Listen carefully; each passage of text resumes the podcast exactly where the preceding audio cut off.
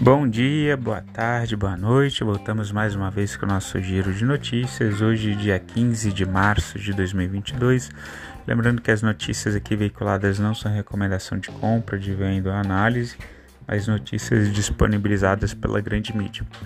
Estados Unidos, o S&P 500 teve uma queda de 0,74%, fechou em 4.204. O S&P VIX, que é o índice do medo, tem uma correlação inversa, mostra a volatilidade, tem uma alta de 1,53%, fechou em 7,079. Dow Jones, praticamente estável ali, fechou em 32.944. Nasdaq, queda de 2,04% das empresas de tecnologia né, dos Estados Unidos, fechou em 12.581. O EWZ, das empresas brasileiras negociadas nos Estados Unidos, queda de 2,52%, fechou em 32,53. O petróleo Brent, que é referência para a Petrobras, uma queda forte de 5,58%, fechou em 100 dólares e 93 centos o barril. O Bitcoin, a queda de 0,56%, fechou em 38.925 dólares. O ouro, que geralmente é um ativo de proteção, a queda de 1,54%, fechou em 1.930 dólares e 55 centos a onça Troy. E o US Bonds de 10 anos, o Tesouro Americano, uh, queda de 1,49%, fechou em 2,11% a rentabilidade em 12 meses. No geral, no mundo, as bolsas europeias e o futuro das ações dos Estados Unidos estendem a baixa tá? à medida que os investidores se preparam para um aperto uh, da política monetária pelo Fed. Tá? O Fed ele se reúne essa semana tá? É, e a perspectiva, a expectativa do mercado é que ele venha a elevar entre 0,25% e 0,5% uh, pontos percentuais a taxa de juros americanas. Nos Estados Unidos eles funcionam uma faixa de oscilação dos juros, então atualmente eles estão entre 0 e 0,25. Eles devem aumentar essa faixa então em 0,25, então ela deve oscilar entre 0,25 e 0,5%, tá? É, o que o Fed vinha acompanhando até então, né, é, seria o número de empregos gerados, porque se eles aumentam essa taxa de forma muito abrupta e alguns investidores, é, alguns analistas, a gente vê que até alguns delegados do Fed, por exemplo, como o de St. Louis, vinham defendendo um aumento mais abrupto. O problema é que isso daí desestimula a geração de empregos, né? Então, o governo do Biden já vinha sofrendo bastante críticas. Você vê que os, as últimas entrevistas, uh, inclusive alguns jornais mais atrelados, mais ligados ao governo, como a CNN, eles vêm agora atribuindo a, aos todos os problemas sociais ali, principalmente de inflação, à guerra na Ucrânia. Eles associam principalmente a inflação ao Putin. Né? É, e se ele aumentasse de forma muito abrupta essa taxa de juros para conter a inflação, aumentaria o desemprego, então aumentaria também a insatisfação é, da imagem do presidente por lá. Então eles estavam tentando evitar isso, segundo alguns analistas, tá? Em relação às criptomoedas, o Bitcoin é, ronda agora de uma marca dos 39 mil, ele está entre 38 e 39 mil, tem bastante tempo que ele está oscilando por ali. O Ethereum está é, por volta de 2.500 dólares, tá? Lembrando, a gente teve uma queda muito abrupta do Bitcoin, coisa de um mês e meio para cá, dois meses para cá, é muito em função de uma sequência de eventos. Né? A gente teve Coreia do Sul falando em tributação de criptomoedas. A gente veio, é, viu que o Biden falou em tributação de criptomoedas. A gente viu que algumas mineradoras sumiram da China. É, a gente viu que o Cazaquistão, que é um dos países que, que minera bastante é, criptomoedas, né, a gente teve um, um, problema social lá, uma manifestação popular contra a administração que é pró-Rússia.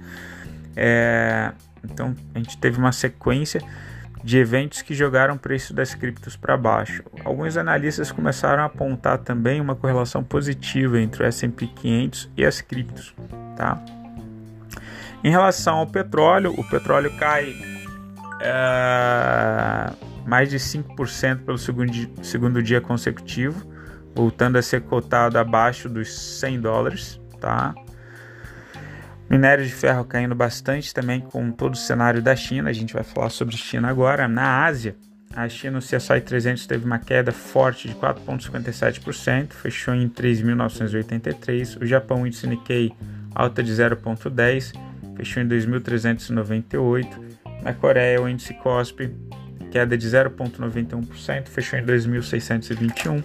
Em Hong Kong, o índice HK50, queda de 5,72% fechou em 18.415. As commodities e a bolsa da China elas despencaram ontem, tá? Com os receios de que o segundo maior, a segunda maior economia do mundo seja afetada novamente por uma onda de Covid-19. A gente está vendo os casos é, de Covid-19 na China dispararem e eles vão voltando para a quarentena, tá? Então, uh, esse recente aumento de infecções na China levou a preocupações de que poderia haver mais interrupção na cadeia de suprimentos tá? e no crescimento econômico. Paralelo a isso, tá? a gente tem a venda de ações na China pela questão, o medo com o setor imobiliário, né? E a gente também tem uma preocupação do mercado sobre os laços da China com a Rússia, tá?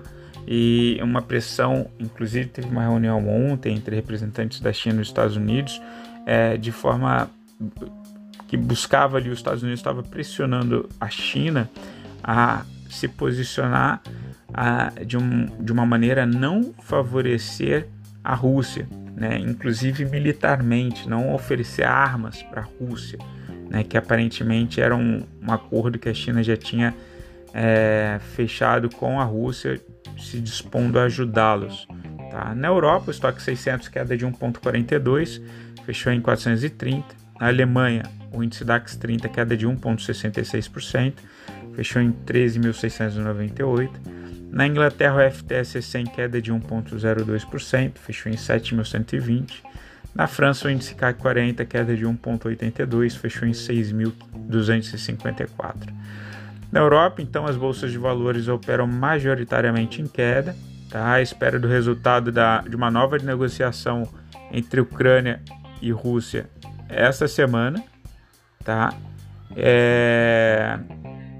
Eles interromperam uma negociação que eles começaram ontem, porque é, eles a Ucrânia disse que precisava ver algumas questões com um subgrupo de negociação, mas é, ah, os jornais, o Fox News, ABC News, eles estão falando que está muito incerto assim, uh, como está sendo o avanço das negociações. Eles não estão divulgando muito os itens é, propostos por um ou por outro lado e como que eles estão avançando nas negociações, o que, por exemplo, cada lado tem cedido, tá? Indicadores macroeconômicos do Brasil, a gente tem a, esperando agora para dia 17 do 3 a divulgação do IBC, que é a prévia do PIB. A gente vinha com uma certa recuperação em janeiro e fevereiro, a gente teve crescimento do PIB, mas esse cenário complicado é, pode prejudicar ali esse dado a ser divulgado no dia 17 do 3. A questão é que se a gente olha ali para os números do Bacen, as projeções, de crescimento do PIB, o agronegócio é o único que de fato deve apresentar é, um crescimento, um crescimento de 4,42% em 2022. Os demais setores sofrem, tá? Sofrem ou com uma diminuição, o serviço, por exemplo, sairia de um crescimento de 4,72 em 2021 e passaria a ter um crescimento de apenas 0,28 em 2022. Já a indústria passaria de um crescimento de 4,48 em 2021 para ter uma contração de 0,4% em 2022. Esses setores uh, de indústria e serviços, por exemplo, só apresentariam melhora para 2023. Tá? Relação à Bolsa de Valores Brasil, Ibovespa teve queda de 1,6%, fechou em 109.928. O dólar alta de 0,87, ficou em R$ 5,11. O IFIX, queda de 0,56, fechou em 2.704. Notícias corporativas. A BRF, a Brasil Foods, incluiu acordo de investimento com a AES Brasil, a AES Brasil, para a formação da Potengi Holdings, Holdings uma joint venture para construção de parque eólico no complexo, no complexo eólico de Cajuína, no Rio Grande do Norte. A Kepler, a Kepler Weber, que produz silos né, para a indústria do, do agronegócio, comunicou que abrirá filiais em Balsas, no Maranhão, e em Paragominas, no Pará. A Petro 4, Petrobras, é, recolheu 202 bilhões em tributos próprios retidos é, e participações governamentais no Brasil.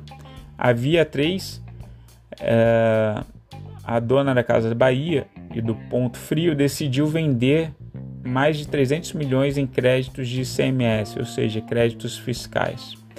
Em relação às commodities, o boi gordo teve uma alta de 0,03%, fechou em 346 reais a arroba do boi e o milho uma alta de 2,2%, uh, eh, fechando em R$ 104,75 a saca. O milho, né, um preço subindo em função de toda essa crise, que a Ucrânia, por exemplo, responde por 17% da soja mundial, a Rússia com 4%. É, essa produção a gente vai ter provavelmente uma quebra tanto de, de produção, mas também do fluxo né, de remessa desses grãos mercado afora, seja por sanções contra a Rússia, seja porque a Ucrânia está em guerra. Né, então isso aumenta a demanda por outros é, cereais. E temos também, inclusive, a questão climática no Brasil, que também prejudica a safra. Tá? Então, perspectiva para os grãos, segundo o pessoal do Notícias Agrícolas, é de alta. Estrangeiros, amanhã a gente tem a divulgação do fluxo cambial, mas a gente ressalta que na semana retrasada, por semana passada, a gente teve sido cerca de 5 bi do Brasil.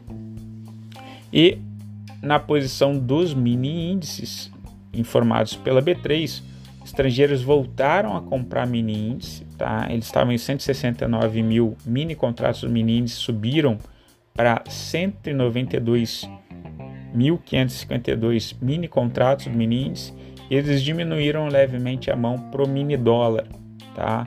Estavam com 120 mil contratos no mini dólar, agora estão com 118 mini contratos no mini dólar. Pessoal, fico por aqui, desejo vocês uma excelente semana.